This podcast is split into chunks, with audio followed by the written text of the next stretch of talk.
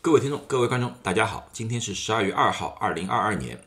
今天我最主要应很多的听众和观众的要求，让我谈一谈他们到底应该选择哪一款的新冠疫苗。因为在中国有很多新冠疫苗选择，他们想知道哪一种最有效，哪一种对他们来说最有利。呃，那么呢，应大家的要求，在过去二十四小时里面，我和我的三个学生翻阅了一百多篇的医学论文，然后我们挑选了三篇论文和大家分享。再三强调，任何一种疫苗都不是百分之一百有效的，任何一种疫苗都不是百分之一百无害的，任何的疫苗都是有一定的副作用的，而且对不同的人群也会有不同的反应。如果你们的身体情况，你不确定的话，请咨询一下自己的医生，而且千万记住要遵守当地的疫苗注射的有关规章制度。我这里只是进行医学的建议，我的建议无法凌驾于任何的政府的政策。好了，那么这个说完了。另外，我要说一遍，我这次所说的任何东西没有任何人资助。这完全是一个医学的分析，并不是为任何药厂或者任何疫苗做任何的广告。好，那么第一个，我们先看一看第一份的研究报告。第一份研究报告是在二零二二年八月二十六号公布的，是新加坡的。新加坡的，它最主要的是对比打 mRNA 疫苗的加强针和打新冠的加强针之间，呃，不新冠就是。呃，灭活疫苗的加强针之间的差异啊，他们的研究人员有两百四十多万人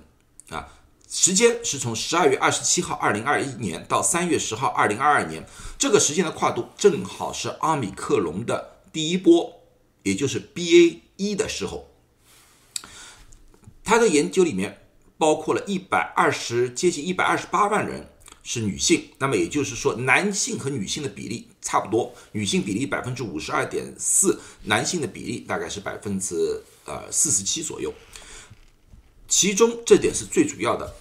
它里面有百分之三十四点七的人是六十岁以上的老年人。对于现有的灭活疫苗，我们绝对缺乏了老年人的数据，而这个恰恰可以弥补里面的一些不足。在这批人里面，就是在这个两百四十多万人里面，大概有三十一万九千九百四十三人，也就是百分之十三点一的人确定感染了新冠，只有百一千五百一十三人，也就是百分之零点四的人是重症。那么从这个数字里面也可以看到，奥米克戎的重症比例很低，相对于来说，过去的 Delta 和 Alpha 来说低了很多很多。啊，那么他们发现打了辉瑞的加强针之后，打了两个月时候，他们对重症的保护率是百分之八十七点四，然后到了六个月时候下降为百分之八十七点二，B 变化不大。而灭活疫苗对重症的保护率，从打了疫苗之后十五天一直到三百三十天。他们的保护率对重症保护率一直维持在大概百分之六十九点六，那么这个说明一个什么问题？说明灭活疫苗你只要打了加强针，对于奥米克戎还是有重症保护作用的啊！所以网上有各种各样说法，就是灭活疫苗对奥米克戎完全无效，这个偏激了。它的效果确实低一点，但是并不是无效啊！但是重点一点就是你要打加强针。你不打加强针的话，就达不到这个百分之差不多百分之七十的重症保护率。那么什么时候应该打加强针？再三强调，这个按请遵守国家的有关规定。但是从药性来说的话，从疫苗的药性来说的话，我们一般认为，你如果前面两针或者三针已经超过了半年以上的话，我们觉得应该要打加强针了，因为灭活疫苗从现有的数据来看的话，大概保护时间是六到十个月左右，啊，这个是从新加坡的一个研究报告来的。但是这个新加坡研究报告，它只是研究了灭活疫苗。当然，国内不单有灭活疫苗，还有其他疫苗。下面一个研究报告就更加有意思了。下面一个研究报告是巴基斯坦的，巴基斯坦的呃研究报告是它第五波的新冠疫情，它的时间是在二零二一年十一月份到二零二二年二月份，那么也就是同样的是属于阿米克隆最早的那个时间，就是 B A 温的啊 B A 一的那个时间。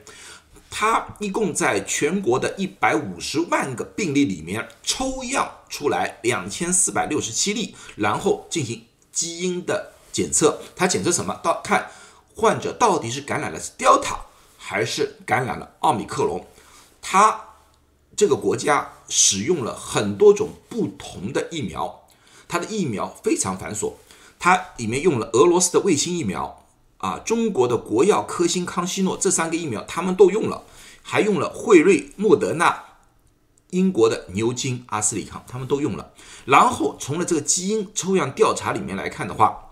他们发现。大部分的两千四百六十七人，就是百分之五十六的左右的，是被奥米克戎所感染的；其余的一部分是被 Delta 感染的。另外还有二十四例是被其他类型所感染的。那么他们对于奥米克戎和 Delta 进行了分析，他们发现，在打完疫苗之后一到三个月，俄罗斯的卫星有两个人感染，国药有十一个人，科兴十个人。康希诺十人，惠瑞四人，莫德纳六人，牛津阿斯阿阿阿斯利康是三人被感染了。这是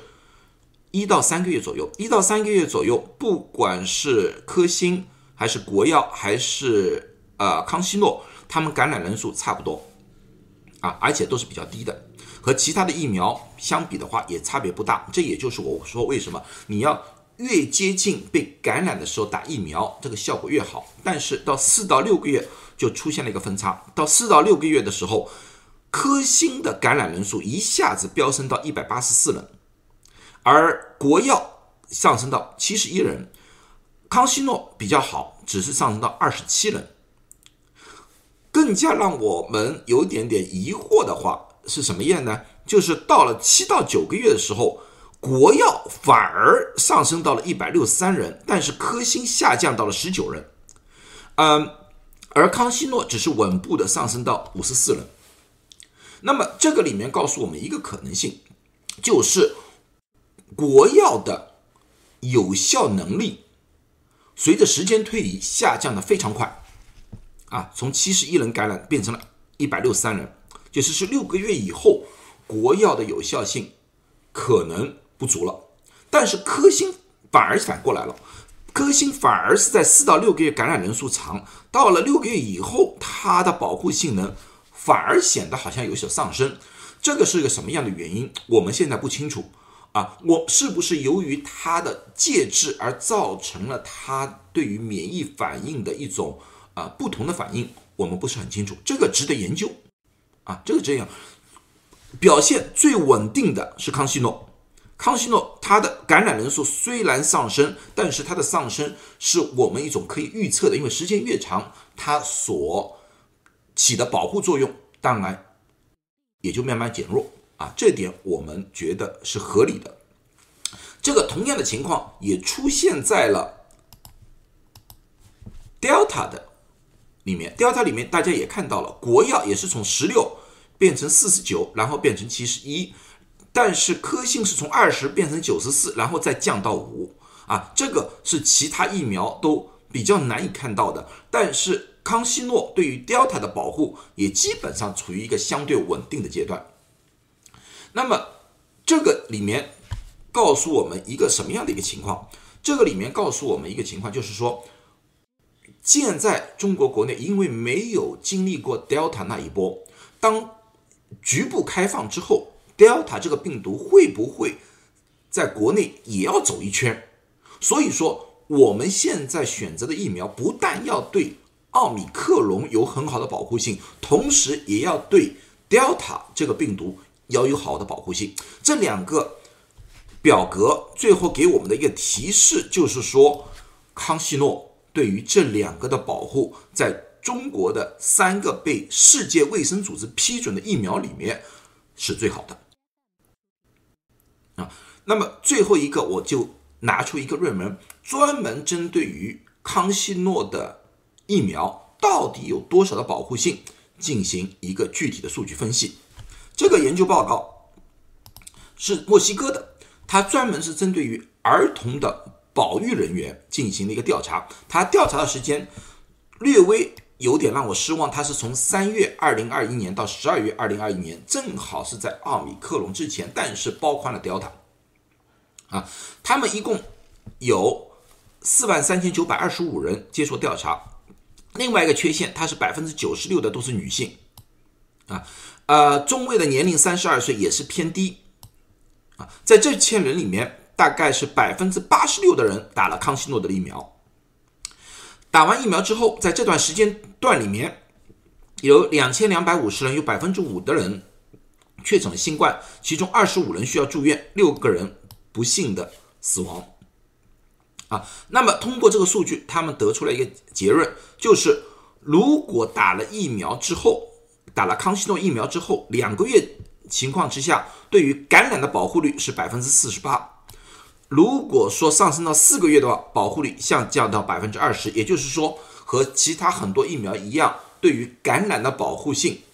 并不是这么好。这个包括辉瑞和莫德纳啊。当 Delta 出来的时候，这些疫苗的对于感染的保护性都有所下降。这也就是为什么我们看到了越来越多的突破案例。啊，但是对于住院的保护性还是不错，对住院的保护性百分之七十六，对于死亡的保护率，啊，在这个时间段里面一直保持在百分之九十以上，他们的数据是百分之九十四，所以说康希诺疫苗对于防重症、防死亡还是非常有效的。那么这么多的东西我们进行了分析之后，我们的推荐是这样子的，我们认为现阶段。最好打的疫苗是康希诺疫苗，也就是腺病毒载体疫苗的疫苗。接下去，另外一个选择，我们认为科兴是一个不错的选择啊。很抱歉，国药可能是我们最后的一个选择了啊。但是再三强调，打疫苗绝对比不打疫苗好。如果说你们当地没有选择的话，我还是强烈建议打有什么打什么。这个讲座只是告诉大家，有选择的情况之下，选择哪一种疫苗。另外一点，再三强调，请遵守当地有关部门的规定。啊，这个只是一个医学上的推荐。谢谢大家，祝大家都健康。